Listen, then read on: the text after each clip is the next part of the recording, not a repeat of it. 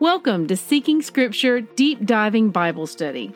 I'm Christy Jordan, and I want to help you develop a first hand relationship with the whole Word of God. For links and graphics mentioned in my podcast, please visit the corresponding post on seekingscripture.com. May Yahweh bless the reading of His Word. Good morning, siblings. Today's readings are Luke 19 through 20. Rabbit Trails. Today I want to focus on the incident with Zacchaeus. How many of you started singing the song? I don't know a lot of Sunday school songs, but I do know that one. There are a few things of note in this interaction. First, notice that when Messiah spoke to Zacchaeus, he responded by receiving him joyfully. In the very next sentence, we see those folks who were traveling with Messiah or witnessing it, the religious folks of the day, they responded by grumbling. I think we need to take a few minutes and wrap our heads around the fact that Messiah was hanging out with and making friends with the people that the religious folks of the day felt he should have nothing to do with.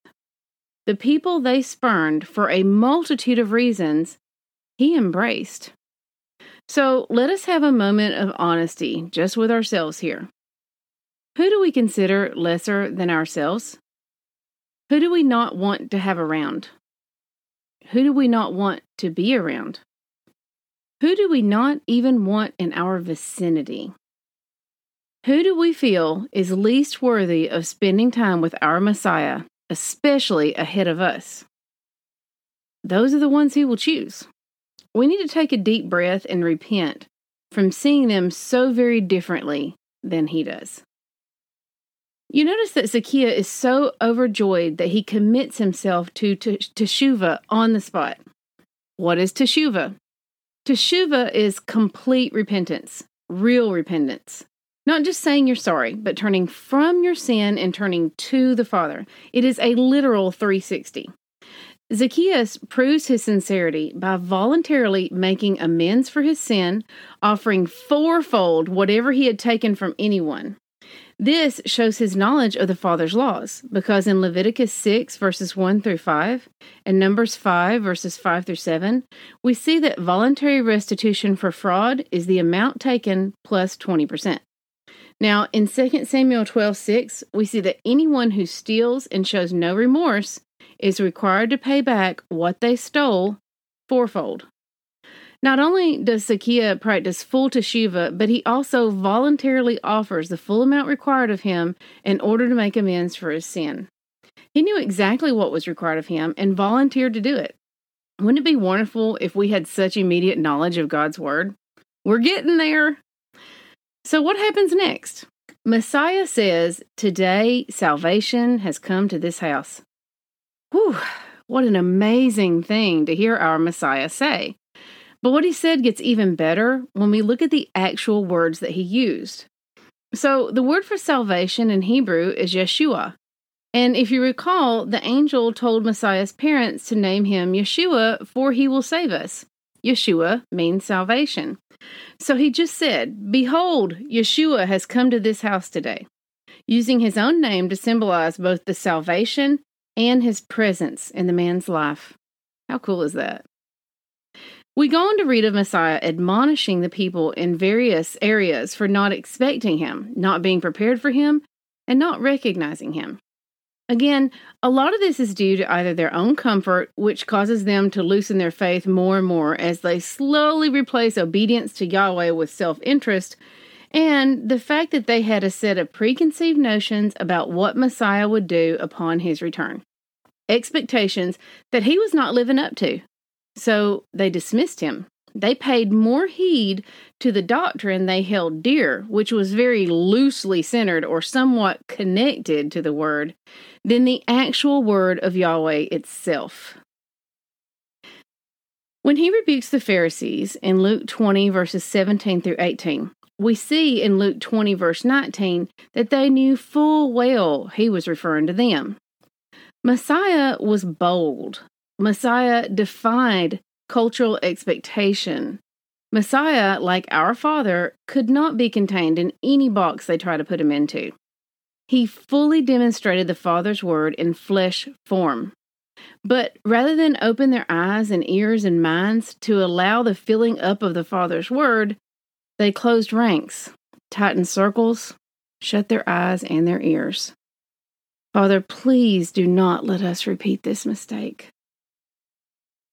We go on to see in Luke 20 20 that they sent spies and people pretending to be sincere in order to trap Messiah. I pointed this out before, but we need to keep it at the forefront of our minds so that we understand the motives and what Messiah was up against. Also, keep in mind that these were the respected religious scholars of their time. We are issued further warning in Luke 20, verses 45 through 47, and I challenge you to read this passage and consider who the modern equivalent of these scribes and Pharisees are in our culture and time. In closing, I want to share my heart a bit. Now, this word we are reading is so precious to us. Every word, verse, chapter, book contains eternal wisdom which is wholly applicable and desperately needed by each of us today. Sometimes I will read my notes a day or two after I wrote them and realize I failed to mention a key verse or failed to point out an important concept or pattern of Yahweh, and it grieves me. But then I remember my job is not to illuminate every word of Yahweh. His words are already illuminated, they come out of his mouth that way. We should be on the edge of our seats, clinging to every syllable. My job and my hope is to instill in you the confidence that you were meant to read Yahweh's Word. It was written for you to read, and you are smart enough to understand it, especially considering that Yahweh's own Spirit is your personal teacher. I also hope to help you develop a habit of daily Bible reading because in doing that, you are developing a daily relationship with the Father. I can think of no greater weapon, no greater advantage in this world than having a daily relationship with the Creator of all. Now, beyond that, I've tried to show you how to dig deeper, how to see our readings not just as words on a page, but as a living history of our spiritual ancestry. And lastly, I hope that I've helped you to see that you've always been a part of this story.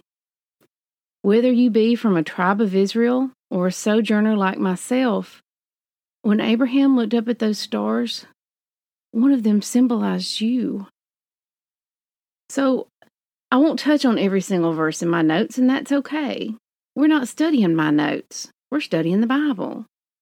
To use a food analogy, because have you met me?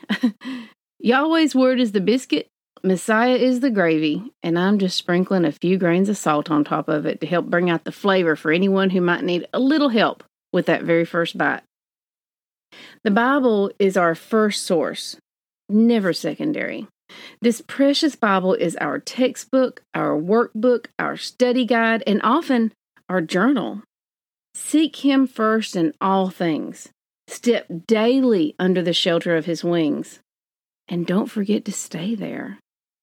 This world is getting crazier by the minute, and the posture of a believer should be book open, eyes on Him. Test everything, hold tight to what is good. 1 Thessalonians 5:21. We are saved by grace alone. Obedience is not the root of our salvation, but it is the fruit. May Yahweh bless the reading of his word. I love y'all. Bye-bye.